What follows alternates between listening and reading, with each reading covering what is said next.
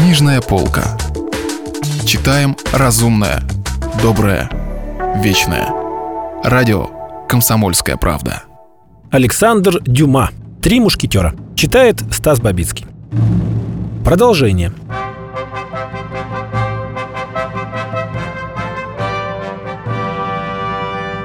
Я мог бы сказать вам, что знаю, кто эта знатная дама, от которой господин Портос ждет денег, — сказал трактирщик. — Каким же образом вы узнали это? — спросил Д'Артаньян. — О, сударь, если бы я мог положиться на вашу скромность... — Говорите, даю вам честное слово дворянина. — Так вот, сударь, как вы понимаете, беспокойство заставляет делать многое. Господин Портос вручил нам письмецо для этой герцогини и приказал отправить его по почте. В то время слуга его еще не приезжал. Но и принимая во внимание, что он не мог выйти из комнаты, господину Портосу поневоле пришлось дать это поручение мне. Дальше, вместо того, чтобы отправить письмо по почте, что никогда не бывает вполне надежно, я воспользовался тем, что один из наших людей должен был ехать в Париж, и приказал ему лично вручить письмо этой герцогине. Ведь это и значило исполнить желание господина Портоса, который так сильно беспокоился об этом письме. Не так ли? Ну, приблизительно так. Так вот, сударь, известно ли вам, кто такая эта знатная дама? Нет, я слыхал о ней от Портоса. Вот и все. Известно ли вам, кто такая эта мнимая герцогиня? Это старая прокурорша из Шатле, сударь, госпожа Кокнар, которой по меньшей мере пятьдесят лет, и которая еще корчит из себя ревнивец. Мне и то показалось странно. Знатная особа и вдруг живет на Медвежьей улице. Почему вы знаете все это? Да потому что, получив письмо, госпожа Кокнар очень рассердилась и сказала, что господин Портос – ветреник, и что он наверняка получил удар шпагой из-за какой-нибудь женщины. Так Портос получил удар шпагой? О, Господи, что это я сказал? Побледнел трактирщик. Вы сказали, что Портос получил удар шпагой. Так-то так. Но он строго-настрого запретил мне рассказывать об этом, сударь. Почему же? Спросил Д'Артаньян. Почему? Да потому, сударь. Он хвалился проткнуть насквозь незнакомца. Ну, того самого, с которым он ссорился, когда вы уезжали. А вышло наоборот. Этот незнакомец уложил его, несмотря на все его бахвальство. И вот господин Портос, человек гордый со всеми, кроме этой герцогини, которую он хотел разжалобить рассказом о своем приключении, никому не хочет признаваться в том, что получил удар шпагой. Так значит, этот удар шпагой и держит его в постели? Да, и славный удар, могу уверить.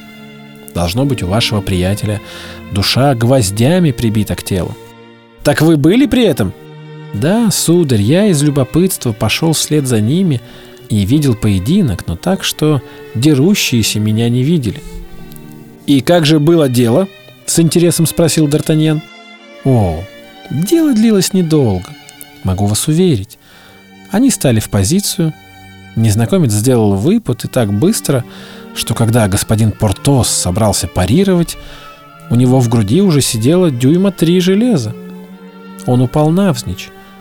Незнакомец сейчас же приставил ему к груди острие шпаги, и господин Портос, видя, что он всецело во власти противника, признал себя побежденным.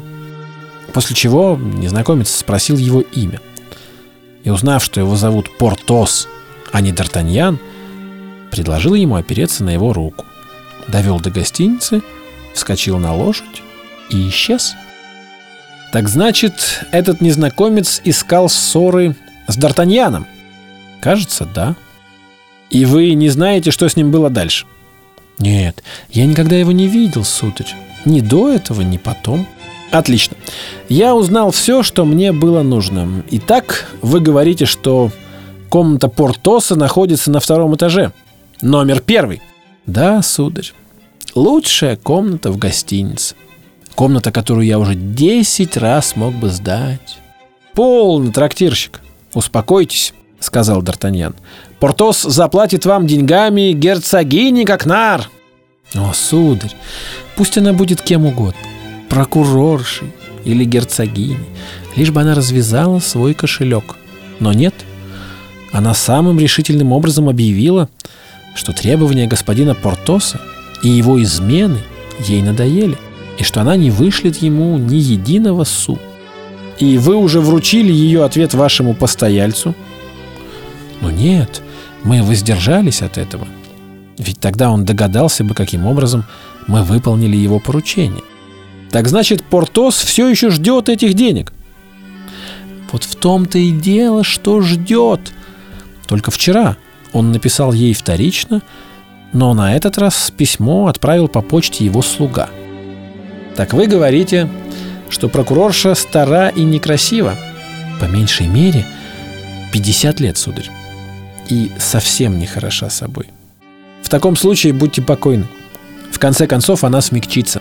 К тому же Портос не мог задолжать вам так уж много.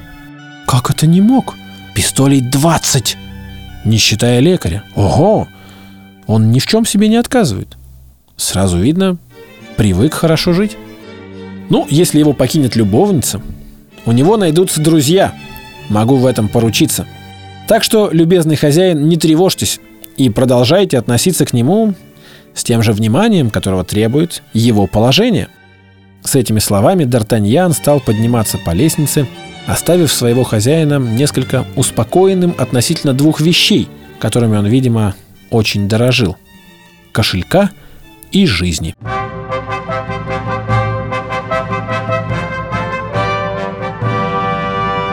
Продолжение романа слушайте завтра. Если вы пропустили главу любимого произведения или хотите послушать книгу целиком, добро пожаловать к нам на сайт kp.ру слэш радио, раздел «Книжная полка». Книжная полка. Читаем разумное, доброе, вечное.